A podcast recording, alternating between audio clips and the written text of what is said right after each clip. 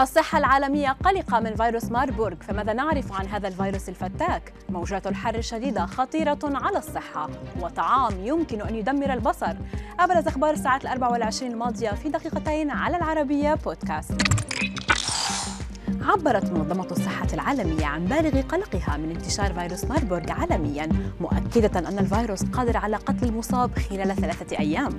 فرص النجاة من ماربورغ ترتفع إذا اتبع الناس وسائل الوقاية وأخطر أعراض فيروس ماربورغ هي الوصول إلى الحمى النسفية يشار إلى أنه تم تسجيل حالتي وفاة في غانا بهذا المرض ما أثار المخاوف حول العالم بعدما أعلنت منظمة الصحة العالمية أول تفش له هناك.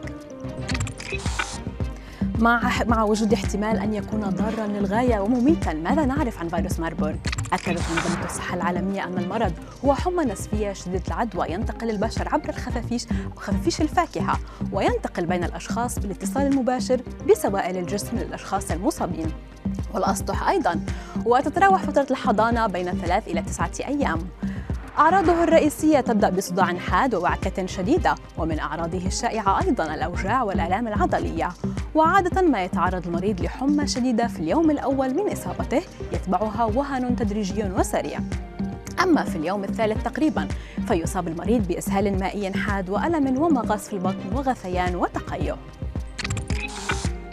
موجات الحر الحادة قد تؤثر بشكل سلبي على الصحة إذ يربط الخبراء حوالي 356 ألف حالة وفاة عام 2019 بالحرارة الشديدة. فجسم الإنسان يستجيب لدرجات الحرارة المرتفعة عبر توسيع الأوعية الدموية وقد يؤدي تمدد الأوعية الدموية إلى انخفاض ضغط الدم ما يجعل القلب يعمل بجهد أكبر لدفع الدم حول الجسم ما يمكن أن يؤدي إلى نوبات قلبية.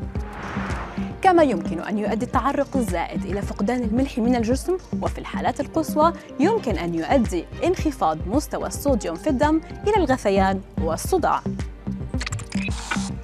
البصر يتراجع عادة مع التقدم في العمر ولكن هناك عادات غذائية يمكن أن تسرع هذه العملية. أحد هذه العادات الغذائية تضمن تناول الكثير من الأطعمة المقلية. فالدهون المتحولة الموجودة غالبا في هذه الأطعمة ترتبط بظهور التنكس البقعي المرتبط بالعمر وهو حالة تؤثر على الجزء المركزي من الرؤية بشدة ويمكن أن تؤثر الحالة على عين واحدة أو العينين معاً.